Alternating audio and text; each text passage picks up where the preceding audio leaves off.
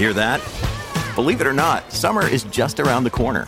Luckily, Armor All, America's most trusted auto appearance brand, has what your car needs to get that perfect summer shine. Plus, now through May thirty-first, we'll give you five dollars for every twenty dollars you spend on Armor All products. That means car wash pods, protectant, tire shine, you name it.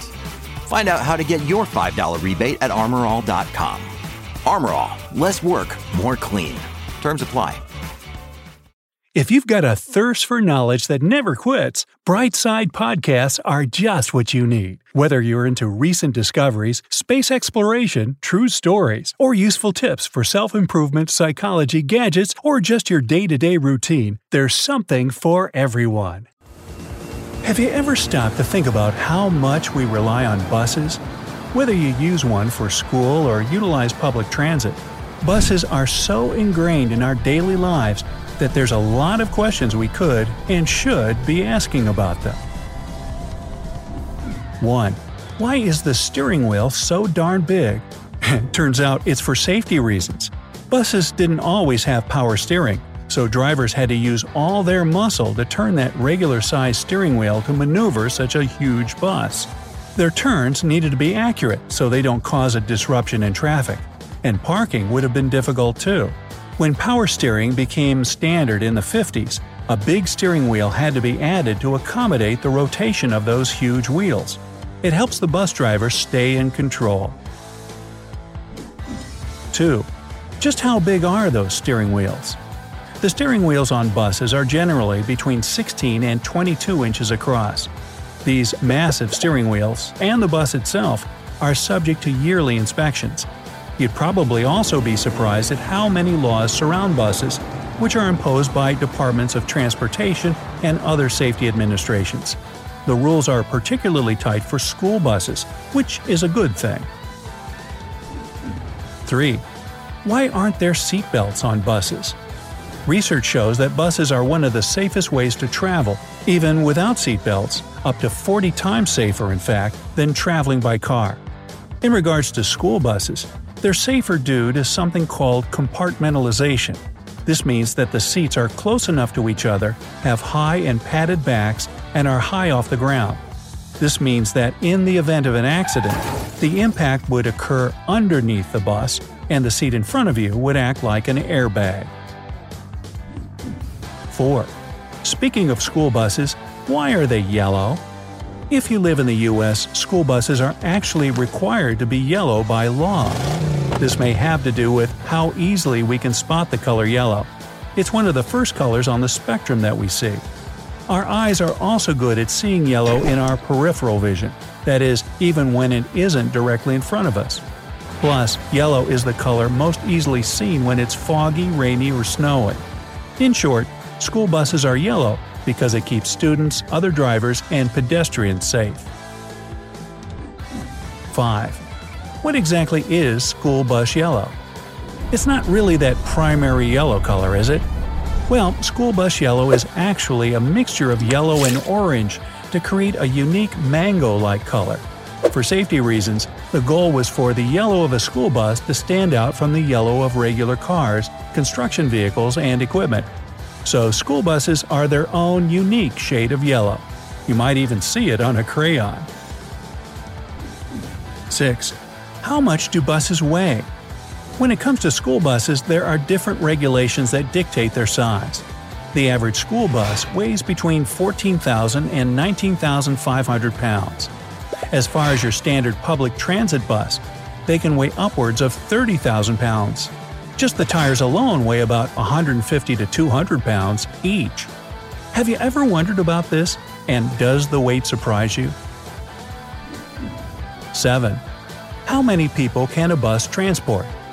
The average school bus is thirty-five feet long and can carry sixty-four passengers. Obviously, students can't stand while riding in a school bus, but you can in public transit. The average city bus is about forty-six feet long and can carry about one hundred twenty people, including the sitters and the standers. These are sometimes known as articulated buses, which mean they can pronounce words very clearly. No, no, it really means that they're made up of two sections held together by a joint. eight. What does it take to become a school bus driver? You must be at least eighteen years old and pass a physical and vision test. You'll have to apply for a commercial learner's permit and pass a thorough written test. Then you'll have to complete fourteen hours of classroom work, plus six hours of in-bus training. Finally, you must pass your road test, which includes a pre-drive inspection, a test of your ability to perform basic road maneuvers, and a railroad crossing. In addition to all of that, you have to renew your commercial driver's license every four years, which requires refresher training and passing another written and road test. This episode is brought to you by Reese's Peanut Butter Cups. In breaking news, leading scientists worldwide are conducting experiments to determine if Reese's Peanut Butter Cups are the perfect combination of peanut butter and chocolate. However, it appears the study was inconclusive, as the scientists couldn't help but eat all the Reese's. Because when you want something sweet, you can't do better than Reese's. Find Reese's now at a store near you. nine. What was the first public transit bus like? The omnibus started the modern public transit craze in eighteen twenty-six. These were horse-drawn carts that could only carry eight to ten people at a time. While the system was modern for its era, traveling this way was really uncomfortable and potentially smelly. Streets were still paved in cobblestone, making for a bumpy ride, and that horse would probably have to make a few, you know, pit stops. Except he wouldn't stop. ten. Who was the very first public transit bus driver? Well, depends on where and when.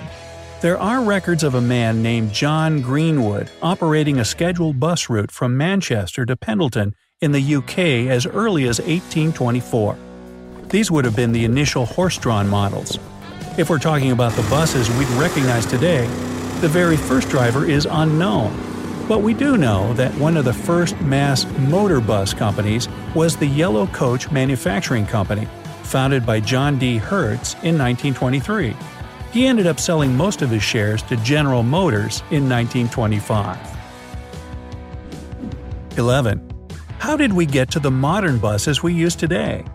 After the horse-drawn omnibus came the horse car, the cable car, and then the street car. In eighteen ninety-six, we arrived at rail transit, meaning subways and monorails. It was faster, cleaner, more efficient, and carried more and more people.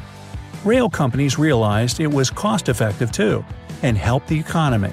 To this day, many tax dollars go to improving our roadways and public transit systems.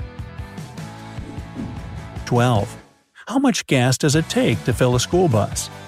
School buses can hold between sixty and one hundred gallons of diesel fuel. Due to the efficiency of diesel, school buses are responsible for the least amount of carbon emissions from vehicles currently on the road. This also means that students and teachers riding the buses aren't breathing in harmful fuels or gases, keeping everyone safe and healthy. thirteen. Are there any bus-related world records? In fact, there are a few. But by far, the most extraordinary was completed by Abesh D. Dominic, who pulled a ten-ton bus, one hundred sixty-four point zero four feet, with his teeth. Dominic pulled off this incredible feat of strength in India in April twenty-eighth, twenty fifteen. Not surprisingly, no one has broken this unbelievable record since. Dominic has other athletic record-breaking achievements under his belt as well, such as breaking open one hundred thirty-six coconuts with his bare hands in sixty seconds. There's also Bubba Blackwell, who holds the world record for flying over fifteen buses on his motorcycle in nineteen ninety-nine, beating the previous record of fourteen held by the stunt king Evel Knievel in nineteen seventy-five. fourteen. Where did the song "The Wheels on the Bus" come from? Hey, did you sing this one as a kid?